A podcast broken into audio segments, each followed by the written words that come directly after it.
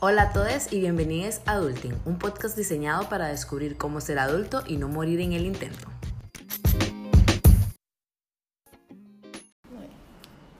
Hola, hola y feliz inicio de semana a todos. Estoy muy emocionada porque desde hace un tiempo quería hacer algo diferente y agregar una sección de entrevistas al podcast. Esta es la nueva sección que se va a llamar Entrevistas Extraordinarias y cada temporada voy a tener una entrevista con alguien para que nos comparta su, es, su perspectiva o sus pensamientos sobre algún tema. Como primer invitado tengo como haciendo debut en mi podcast a Luis Andrés Solano. Él es un estudiante de psicología de la U C R y nos conocíamos, nos conocimos ya hace un tiempo, así uh-huh. como cinco o cuatro años. Sí, sí, sí. sí claro. uh-huh. Siendo súper eh, bombetas en eh, movimiento estudiantil de la U. Uh-huh. Uh-huh. Uh-huh. Estamos aquí porque vamos a hablar de un tema muy interesante, así que bienvenido a Adulting. Esta es mi primera entrevista, estás emocionado. Muchísimas gracias por la invitación, estoy muy emocionado y me alegra formar parte de esta iniciativa. Gracias por tomarme en cuenta, por pensar. Y sí, ya, ya van varios años que nos conocemos y sí, siempre mi admiración por lo que haces. Ay, muchas gracias, qué lindo. Yo no le dije que dijera eso, pero gracias. Este, hoy vamos a estar hablando sobre las masculinidad, masculinidades. Eh, vamos a hacer alguna conceptualización sobre las tóxicas, las positivas, este, qué es lo que significa una masculin, masculinidad. Yo me identifico como mujer femenina, entonces claramente no soy ni remoto, no soy remotamente experta en hablar del tema y sí quiero traer, como, como le comentaba ahora Andrey, alguien que conozca sobre el tema y realmente pueda explicarlo desde su perspectiva como hombre. Entonces mm. primero quiero saber cómo te interesaste en este tema, qué te hizo llegar a este tema. El, en mi segundo año de la carrera en psicología estábamos llevando un curso, teoría psicosocial dos. Eh, lo impartía en ese momento y fue el único semestre que lo di aquí en la sede de Guanacaste, la profesora Paola Solano. Ella le dio un enfoque muy particular al curso. Eh, en su vivencia feminista supo como, como impregnar el curso de, de, de, de todo lo que ella traía, su bagaje académico, su bagaje activista. Y creo que fue como la primera experiencia eh, que incide como en ese aspecto en, en, en, el, en la carrera de psicología en general que, que conozco. Y sí, le di un matiz particular. Y ella es la primera persona que yo comencé a escuchar más de, de violencia hacia la mujer. Eh, la primera vez que conocí más de la teoría feminista. Y la primera vez que comencé... o la primera vez que escuché hablar de masculinidades, y sobre todo, básicamente, eh, ella cuando vio en mí como el interés hacia ese tema, básicamente eh, su conclusión final fue que hacen falta más hombres que le hablen a otros hombres de masculinidad, y no solamente que le hablen, sino que también haga como, haya como un llamado de atención, eh, una visibilización de los privilegios que hay, una visibilización de las violencias que hay. Entonces ahí es donde salió en discusión de que en realidad no hay tantos hombres trabajando en esto. Eh, yo me fui dando cuenta que en realidad en Guanacaste mucho de lo que comencé a hacer era como la única experiencia propiamente autóctona o que realmente estaba focalizada por ahí.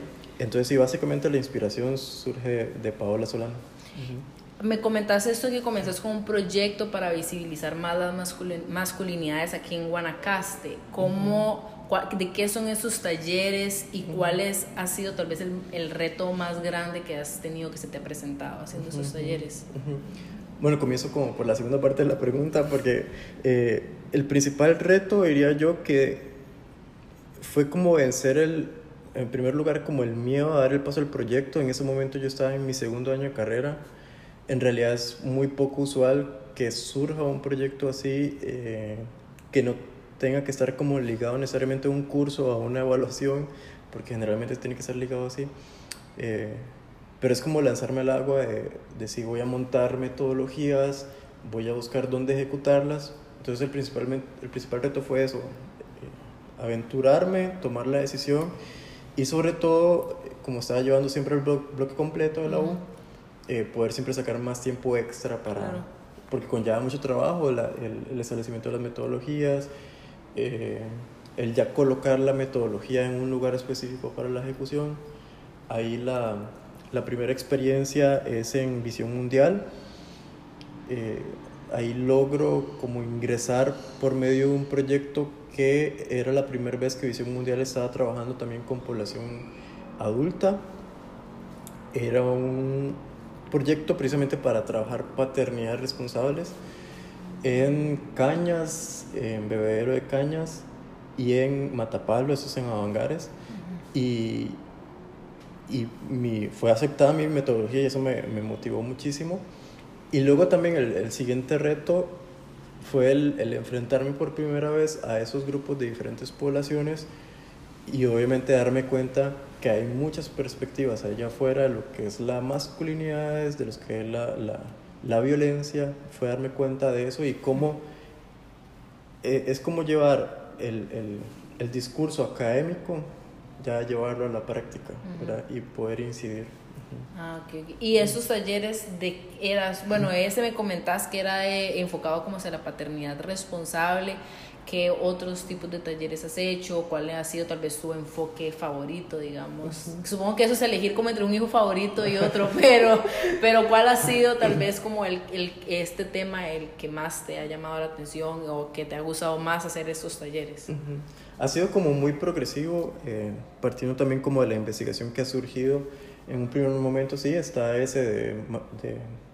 En ese momento la metodología se llamó Mas, Nuevas Masculinidades, Nuevas Paternidades, así ya, se llamaba el taller.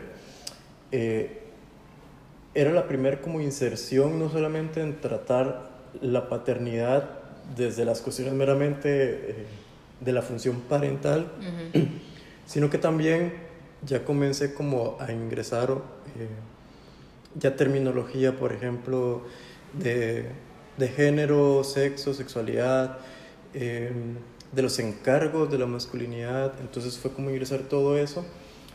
eh, ta- también después comenzaron a surgir talleres o charlas en donde comencé ya más a hacer como a, a interse- hacer más interseccionalidad. Entonces, por ejemplo, ya hablaba de subjetividad masculina, ¿verdad? Entonces Eh, también pude trabajar con adolescentes, en donde con adolescentes metía más temas relacionados a, a la formación de, de relaciones afectivas saludables, eh, una sexualidad saludable. Eh, en esto de las subjetividades masculinas, de, de la masculinidad, entonces comencé a meter como cuest- eh, cuestiones más culturales, por ejemplo, cuestionarnos cómo viven la masculinidad en tal lugar, cómo se vive acá, por qué, uh-huh, por qué esas diferencias culturales, por qué esas diferencias sociales. Eh, también con población universitaria he podido, he podido trabajar un poco también más ligado también a, a habilidades para la vida. Entonces ha sido como progresivo. Cuando yo me di cuenta que el tema, el enfoque de la O M S, de la, de la Organización Mundial de la Salud, de las habilidades para la vida, se puede relacionar muy bien con el trabajo en masculinidades, comienzo a insertarlo un poco. Entonces es ya cómo, la, por ejemplo, cómo la comunicación asertiva tiene que ver con las masculinidades, cómo el, el, el respeto en las relaciones afectivas tiene que ver con masculinidades. Entonces se fue ampliando cada vez más el tema. Y lo último que he estado como insertando ha sido como el, el, el tema amplio de la regulación emocional, uh-huh, y su relación con la conducta agresora. Okay. Entonces ya no solo es trabajar también con... Con, por ejemplo, con padres de familia, sino también poder trabajar, por ejemplo, con hombres que ejercen violencia. Entonces, uh-huh, ya, ya como una perspectiva más amplia. Uh-huh. Ah, ok. Sí, eso es bastante interesante porque entonces estás logrando de los diferentes temas sacarle como esa interseccionalidad en la que alguien, uh-huh, alguien más estás logrando llegar, aunque suene más específico, pero estás, uh-huh, logrando llegar a más personas, uh-huh, con diferentes talleres. Uh-huh. Ahora, antes de empezar el podcast, hablamos como una hora. este, y hablamos sobre cómo eh, las diferentes olas, sobre todo esta ola que nosotros estamos viviendo, que es la cuarta ola feminista, uh-huh, trae un cambio. Yo, en, bueno, en mi perspectiva, trae un cambio tal vez más agotador agudo de lo que es el género, la identidad de género, la expresión de género. Claramente, uh-huh, todos estos tres conceptos han ido cambiando a, en el transcurso del tiempo, pero siento que ahora hay como una mayor conectividad que permite que esto explote a una, de un, desde un punto de vista global, ¿verdad? Uh-huh. Este, y creo que el feminismo ha causado que se hagan muchos cuestionamientos del género femenino, pero no se queda atrás también el masculino, ¿verdad? Uh-huh. Este, entonces, ya entrando como un poco en tema, si quiero contextualizar, bueno, ¿cómo se podría definir la masculinidad, la masculinidad positiva y la tóxica? Entonces, vamos a ir por partes si querés. Uh-huh. Sí, de hecho, es inseparable, como el hablar de masculinidades con la teoría feminista. Surge de la teoría feminista, digamos. Para mí, no tiene sentido hablar de masculinidades si no se reconoce, eh, sin un reconocimiento de la teoría feminista. Me he topado con experiencias que hablan de masculinidades, pero eh, son hombres hablando de masculinidades, pero que eh, reproducen eh, pensamientos, eh, conductas totalmente misóginas y, y según ellos están hablando de masculinidad, ¿verdad? Uh-huh. Más bien son, son experiencias que siguen reproduciendo privilegios. Entonces, para mí es como inseparable hablar de masculinidad sin hablar de, del feminismo, comenzando por ahí. Eh, y sí, el género siempre es un concepto siempre en construcción, eh, y esa es la dicha, ¿verdad? Esa, esa uh-huh. dinámica que tiene el concepto en sí. Y entonces sí podemos hablar que hay diferentes expresiones, ¿verdad? De, de lo que podríamos como hablar de la, de la masculinidad. Entonces la masculinidad va siendo como esa forma en la que denominamos o, o en la que agrupamos todas las expresiones que socialmente eh, están vinculadas, por ejemplo, eh, al nacer con, con, como hombre, con una sexualidad eh, con pene, con, o sea, con una genitalidad de hombre, se le asocia ciertos encargos, entonces hay un reconocimiento social de eso, de esos encargos, precisamente para visibilizarlos y para combatir aquello que sea como dañino, no solamente para el hombre, sino también obviamente para toda la vida en sociedad. Y por eso ahora se habla más que todo, siempre es usado, digamos, desde la sociología, eh, la masculinidad hegemónica o tóxica, pero también se puede hablar de una forma también un poco más precisa de ideología tradicional masculina. Okay. Esto porque hablar de una ideología, ya estamos hablando de que es un cuerpo de ideas, de creencias, de pensamientos eh, al, a lo largo de la historia, a lo largo de la sociedad y de diferentes expresiones culturales que tienen que ver con una vivencia de la masculinidad. Entonces, usualmente la, la ideología tradicional masculina es lo que usualmente llamamos masculinidad hegemónica. Uh-huh. ¿Qué quiere decir esto? Es, es, una, es una vivencia de la masculinidad que es hegemónica precisamente porque es la que más se ha reforzado socialmente, hablando de, de refuerzo social. Entonces, como hay un refuerzo social, hay un aprendizaje. Entonces es, es esa que desde que estamos pequeños se nos refuerza a actuar, ¿verdad? Claro. Y que está más ligada eh, a conductas misóginas, a conductas homofóbicas, ¿verdad? A, a repeler todo aquello que suene o que parezca femenino. Claro, no usar rosado y no uh-huh. llorar y sí, sí claro, claro, uh-huh. claro. Si mi compañerito en la escuela no juega bola, entonces ya uh-huh. no lo acepto en el grupo. Eh, ya le pongo una etiqueta de playo, eh, eh, de marquita, de todo. Entonces, yeah. es, esa es la masculinidad hegemónica. Es una masculinidad que reniega y ataca todo aquello que parezca femenino. Okay, sí. Entonces, por eso, eh, expresiones misóginas y homofóbicas. Uh-huh. Eso es lo que se le llama ideología tradicional masculina, okay. precisamente para... Entonces, por un momento se usó nuevas masculinidades, Eh, tratando como de repensar la forma en la que man- se manifiesta la masculinidad desde una forma nueva, pero también luego se cayó en cuenta de que en realidad ya habían o siempre han existido expresiones de una masculinidad más saludable, ¿verdad? Uh-huh. Hablando como desde el paradigma del bienestar, ya, ya existían otras masculinidades que tendían más al bienestar, ¿verdad? Masculinidades que no, no caían como en... en en conductas agresoras o agresivas o violentas, sino que eran más llevaderas.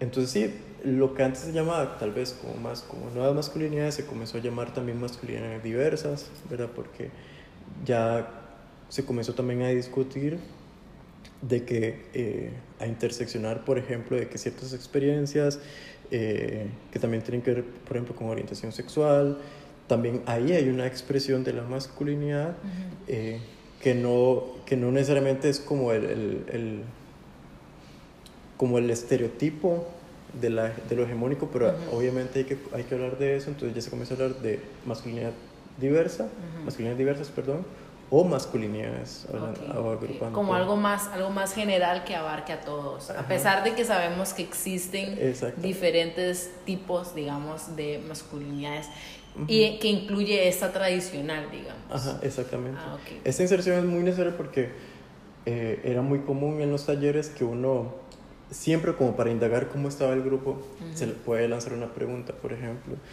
eh, precisamente como hablando de lo que es la masculinidad, uh-huh. uno, uno preguntaba, ¿y qué ustedes creen que un hombre homosexual es masculino o vive su masculinidad? Uh-huh.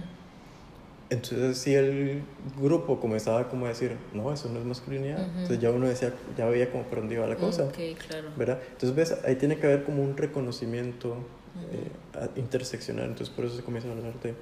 Y precisamente el, el, el objetivo de todo esto es enseñar uh-huh. que hay...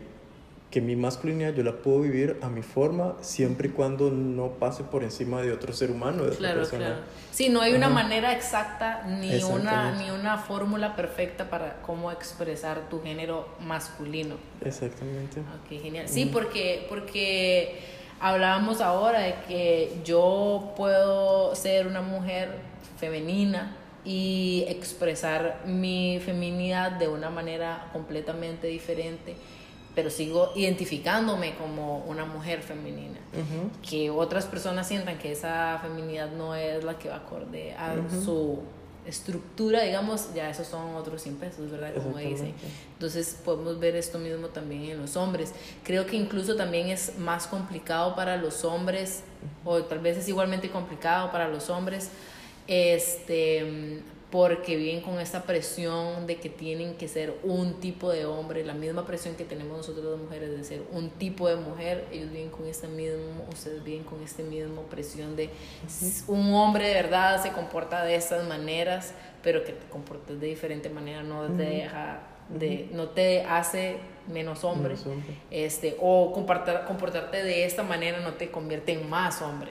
Yo, yo pienso, a propósito de eso, lo que decís, que la principal dificultad es que es como cuestionar precisamente el, el hablar de masculinidades diversas o, o masculinidades en general es cuestionar nuestros privilegios. Uh-huh. Entonces eso es lo que causa más dificultad porque obviamente el que tenga el privilegio en su mano no lo, no lo va a querer soltar. Claro, sí, va a sentir que le están quitando sus derechos cuando uh-huh. les están dando, tratando de dar el mismo privilegio a otros. Exactamente, entonces ahí es donde está la mayor dificultad, cómo ¿Cómo hablar de masculinidades con personas que realmente, obviamente, quieren tener ese poder, quieren mantenerlo y que nadie se los arrebate? Uh-huh, claro. Uh-huh. ¿Cómo, ¿Cómo es la masculin- masculinidad ahora en el dos mil veinte? ¿Cómo, cómo se está atravesando esa masculini- masculinidad? Eh, ¿Qué tipo de desconstrucción se está teniendo? ¿Cómo se puede empezar? Porque yo sé cómo hacer una desconstrucción para feminista, pero uh-huh. cómo se tiene para uh-huh. comenzar a cuestionar esos privilegios y saber que no es que te están quitando nada, es que simplemente le están dando esos mismos privilegios, digamos, a otras, a otras poblaciones. Uh-huh. Sí, ya han habido, por dicha, muchos avances en, en los estudios de las masculinidades, porque sí, había como un momento histórico, en los ochentas, noventas, incluso muy cercanos a los dos mil, en que era muy estático en la producción y no había como tantos, tantas investigaciones que arrojaran nuevos resultados, y, pero ya los nuevos estudios han demostrado que sí existe una relación entre esa ideología tradicional masculina que se nos forma, que se nos refuerza, que tiene que ver con cómo manejamos nuestras emociones y con la conducta agresiva, con la conducta violenta. Porque al final de cuentas, las características que decía antes de la masculinidad hegemónica o, o ideología tradicional masculina es violencia, ¿verdad? Uh-huh. Eh, ya se iba demostrando cómo sí existe una correlación entre esos factores. Entonces yo diría que la principal deconstrucción, en primer lugar, va a comenzar con el hecho de reconocer mis privilegios, uh-huh. ¿verdad? Como lo decía antes, ahí está como la primera dificultad porque nadie va a querer reconocer que tiene un privilegio, ni mucho menos... que alguien se lo diga. Ajá, que alguien se lo diga y ni mucho menos va a querer soltar algo de eso, uh-huh. ¿verdad? Porque vos decís que no es que, no, no es que nos van a quitar algo, eh, pero sí hay que, sí toca como soltar, uh-huh. ¿verdad? Porque el, el, el privilegio sí tiene que ser igualitario, equitativo para todas las personas. Obviamente yo como hombre sí tengo que soltar. Uh-huh.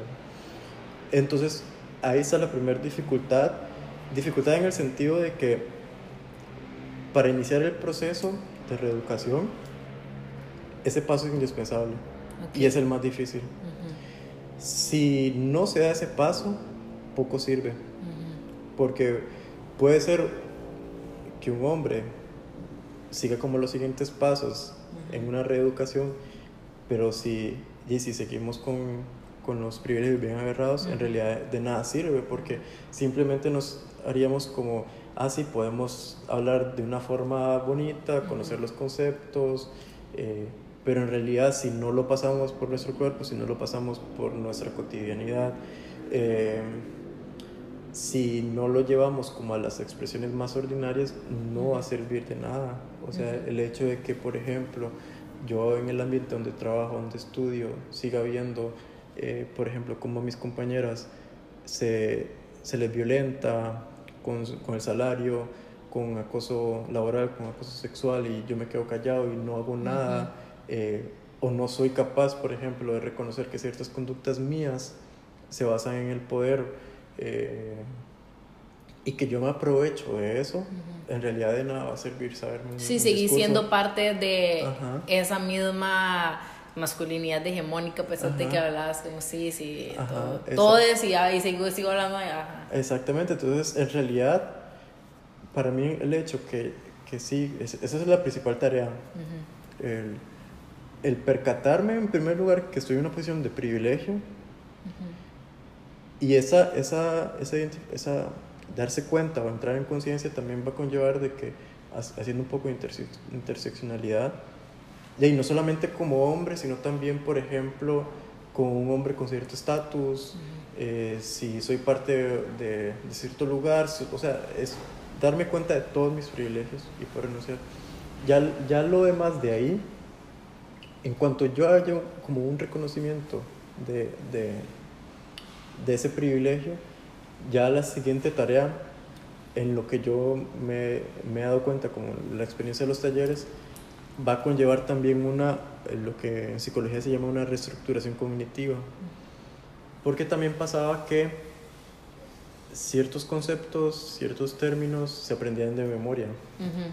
Entonces uno, por ejemplo, trabajaba con hombres eh, ofensores, con hombres que incluso estaban en un proceso de descontando una pena, uh-huh. que se sabían los textos. Ajá, sí, académicos. Ajá, sí, que te definían sexo, género, uh-huh. eh, te ponían definir todos los tipos de violencia que hay, uh-huh, uh-huh. Eh, pero en realidad es pura memorización y no hay una reestructuración cognitiva. Cuando hablamos de reestructuración cognitiva es porque las creencias centrales, los pensamientos centrales, que se llaman centrales porque precisamente sobre ellos se construyen nuestras emociones, nuestros sentimientos y nuestras conductas. Si no hay una reestructuración de esos, de esos pensamientos, también de nada va a servir, uh-huh. ¿verdad? Porque yo en el fondo, va a estar muy ligado con, con los privilegios, yo en el fondo voy a seguir pensando, quizás muy en el fondo, pero voy a seguir pensando que como hombre tengo una posición de poder. Uh-huh. Me merezco esto. Ajá, uh-huh. sí. Entonces tiene que haber una reestructuración cognitiva también uh-huh. en los procesos. ¿Hay alguna consecuencia en los hombres que se apegan a estas creencias tan restrictivas de lo que significa? Porque un hombre uh-huh. que sea hegemónico, o sea, uh-huh. como que viva su vida y su, y su masculinidad a través de, de una masculinidad hegemónica, es súper, no puedes hacer nada. No te, no, si te, te cortas el pelo, que el, que el pelo se tiene que ver de una manera, que si te sacas, con que te saques las cejas, ya eso es verdad, uh-huh. no ser hombre es suficiente. Entonces, ¿hay alguna consecuencia que incida a tener ese tipo de ideas? Uh-huh. Claro, las consecuencias más graves, diría yo, son las que tienen que ver con la conducta agresora o la violencia. Eh, ya se ha demostrado mucho, eh, como te contaba antes, que existe una relación muy directa entre la ideología tradicional masculina, la regulación emocional, o sea, la forma en la que manejamos nuestras emociones, y la conducta violenta. Y esto lo dicen las estadísticas. Eh, los que más ejercen violencia son hombres, uh-huh. pero también eh, son los que más reciben violencia en el sentido general, Obviamente hay una violencia que es propiamente contra la mujer, uh-huh. ¿verdad? Que es por el simple hecho de ser mujer, uh-huh. y, que tiene, y que está dependiendo de esa estructura de poder. Pero si uno revisa las estadísticas, eh, los hombres son, somos los que más ejercemos violencia, pero también nos estamos matando entre nosotros, uh-huh. o sea, todo. Los, los hombres matan a las mujeres, pero los hombres también matan, matan entre hombres. Ajá, sí, Ajá. No, no, obviamente sí hay casos aislados, pero son casos, y por uh-huh. eso lo, lo reafirmo así, son casos aislados de mujeres que, claro. que obviamente sí los hay, pero las estadísticas no mienten. Uh-huh. Eh, o sea, la persona que vea las estadísticas y no, eh, y no vea como una correlación directa con la masculinidad, uh-huh. es porque no está viendo claro, uh-huh. o porque no quiere no soltar quiere, su privilegio. Uh-huh. Pero o sea, las estadísticas hablan clarísimo. Uh-huh. Uh-huh. Aquí en Costa Rica y en todo lado.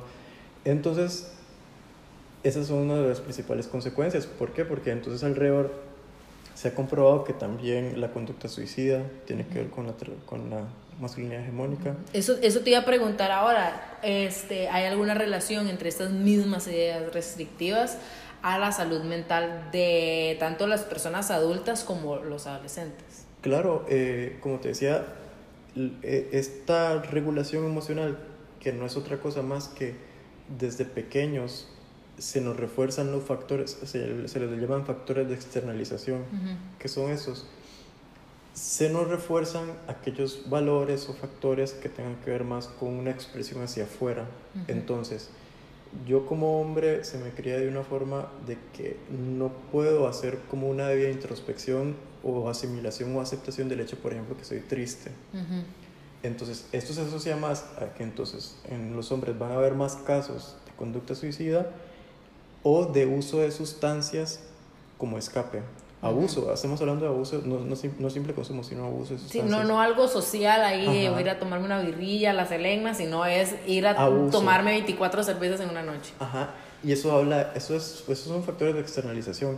Como no sabemos muy bien manejar nuestras emociones porque se nos refuerza, sobre todo el enojo, entonces si yo me siento triste, es más probable que acuda a algunas ideaciones suicidas o que tenga ideaciones uh-huh. suicidas o que acuda a un abuso de cierta sustancia uh-huh. a que haga un manejo adecuado de esa emoción. Uh-huh.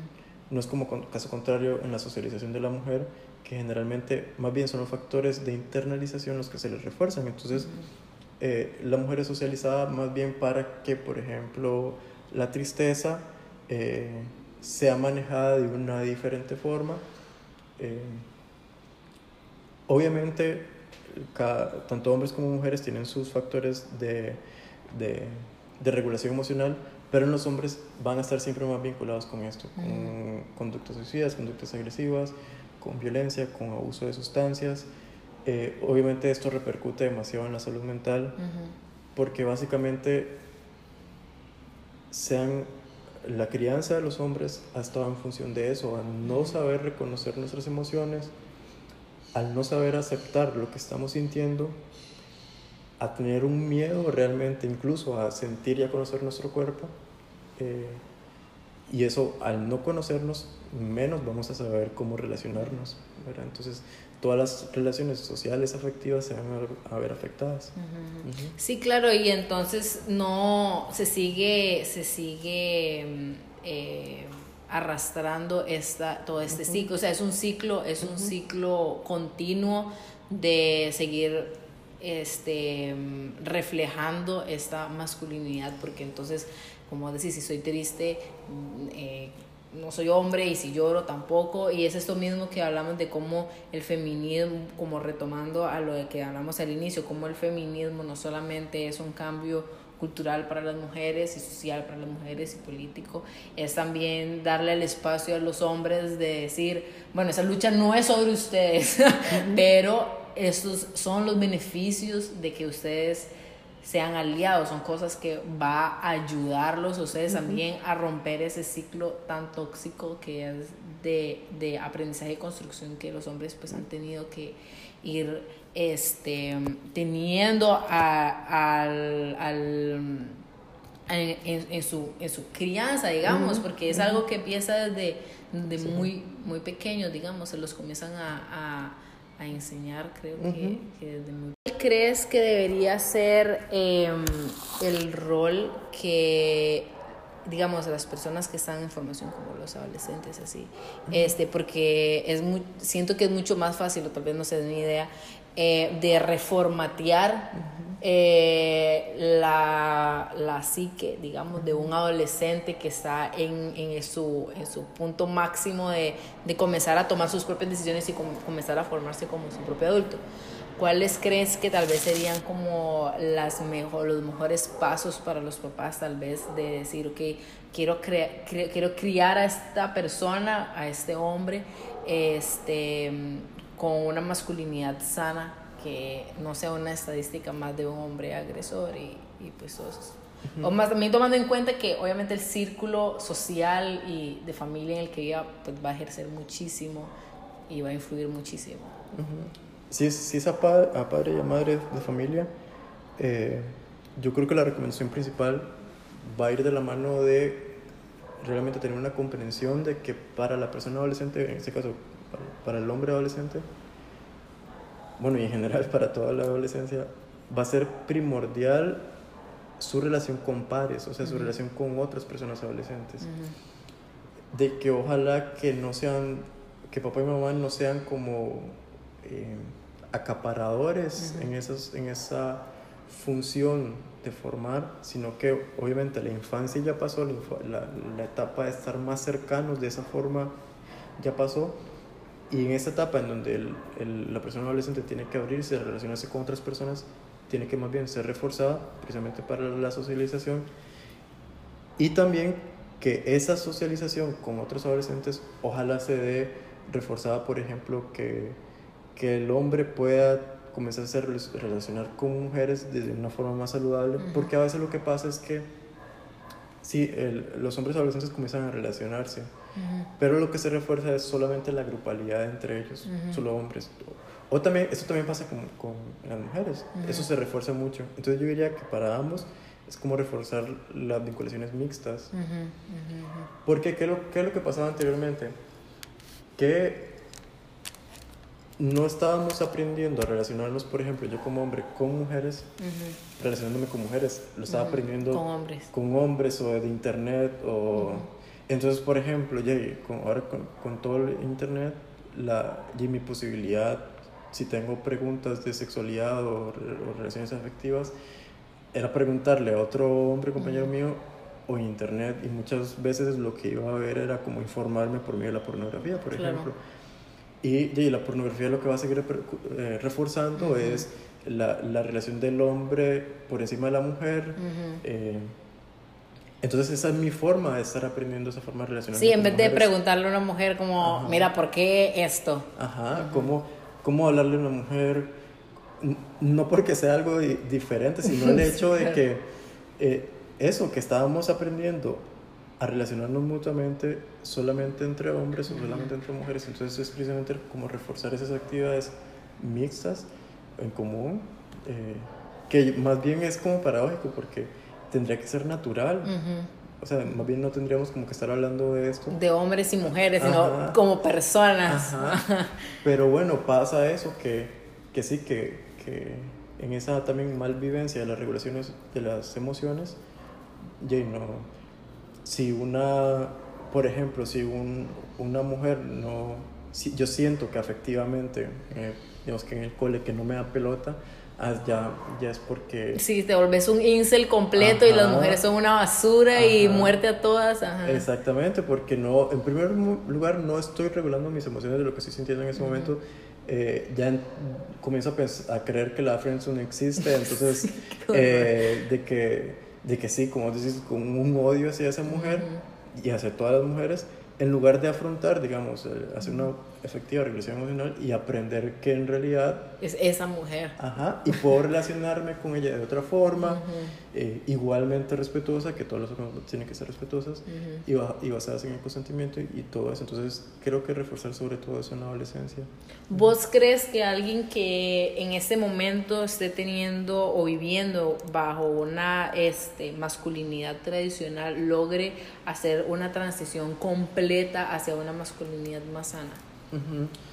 Eh, la, los, esos, esas cuestiones de la socialización, del aprendizaje, o hablando más de teoría del aprendizaje en general, obviamente sí puede haber un reaprendizaje total, uh-huh. ¿verdad? Porque entonces de nada valdría hablar de teoría del aprendizaje ni nada de eso. O sea, todo lo que se aprende en realidad puede ser modificado o reaprendido. Uh-huh. Entonces, en la teoría sí se sí. puede dar. Uh-huh. Ajá. Pero en la práctica, hablar como, un, como de una reconversión total o una reeducación total, total al cien por ciento, va a ser muy complicado porque precisamente la dinámica social... Eh, va reforzando lo contrario, uh-huh. lo que hablamos ahora del privilegio. Entonces, por ejemplo, eh, entre más vayamos a hablar de masculinidades o entre más las mujeres estén hablando de feminismos, los hombres van a sentir más como que el privilegio se les está yendo. Uh-huh. Entonces, de alguna u otra forma siempre vamos a reproducir uh-huh. eh, conductas machistas. Claro, porque vivimos en una sociedad Ajá. que favorece el hecho de que es te Ajá. identifiques como un hombre o que te identifiques de una manera masculina. Ajá. Entonces yo pienso que lo importante, como lo decía anteriormente, es el reconocimiento de mis privilegios, uh-huh. el procurar soltar, soltarlos y también el procurar que eso sea una toma de conciencia continua, uh-huh. ¿verdad? Porque eh, yo puedo pensar que ya soy consciente de todos mis privilegios, pero en realidad tal vez... después me surja uno y es, es como la idea de tomar otra nuevamente uh-huh, conciencia. Es uh-huh. como una revisión constante. Claro, claro. Sí, es, es una construcción.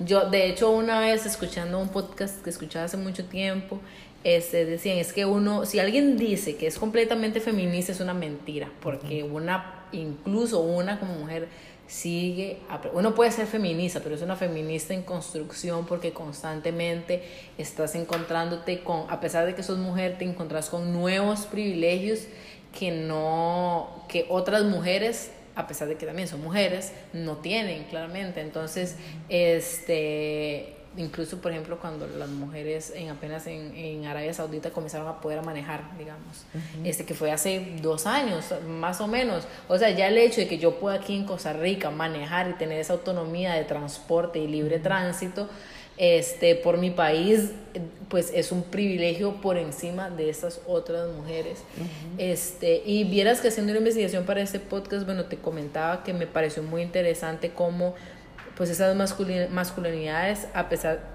se tienen que hablar en general porque hay tantas, o sea, eh, para las personas eh, pues blancas, más blancas, que tienen absolutamente todos los privilegios, o sea, las personas negras, las personas indígenas, las personas trans, las personas con discapacidades, o sea, todas estas personas que van a vivir una cierta masculinidad y cómo pues cada uno va a vivir su propia masculinidad y que no hay una... fórmula exacta que hay que hacer la manera para uh-huh. ser masculino. Uh-huh. Uh-huh. Qué chida esta conversación. Realmente me gustó mucho poder hablar de eso porque realmente los hombres no les gusta, o sea, es que volvemos a lo mismo, los hombres no les gusta hablar sobre esto y yo como mujer no puedo llegar a enseñarle a un hombre que ser hombre o eh, ser masculino porque yo no lo soy, entonces no puedo... No puedo dar mi perspectiva, puedo dar mi perspectiva de género, de cómo su manera de, de expresarse va a afectarme a mí, en mi, en mi feminismo, pero no puedo hacerlo desde el punto. Entonces, uh-huh. muchas gracias por acompañarme y hablar de esto, porque realmente me encantó. Uh-huh. Me encantó. No, muchas gracias a vos por el espacio y, y, y sí, seguir dando el espacio para hablar de estos temas, es, como les decía, uh-huh. al iniciar es urgente, sí. es totalmente urgente. Entonces, sí, no sobre todo en esta sociedad que vivimos. O sea, la otra vez alguien me dijo como, es que Guanacaste no es conservador. Y yo, mm-hmm. yo como que no es, ¿quién le dijo esa mentira? Mm-hmm. O sea, Guanacaste es fácilmente una de las provincias más machistas y conservadoras que hay en el país. Mm-hmm. Entonces sí se necesita poco a poco comenzar a ir con esas generaciones haciendo una desconstrucción mm-hmm. muy... muy necesaria e importante. Entonces, muchísimas gracias. Espero que a todos les guste este primer episodio de Entrevistas eh, Extraordinarias y nos vemos la próxima semana con otro episodio de Adulting. Bye.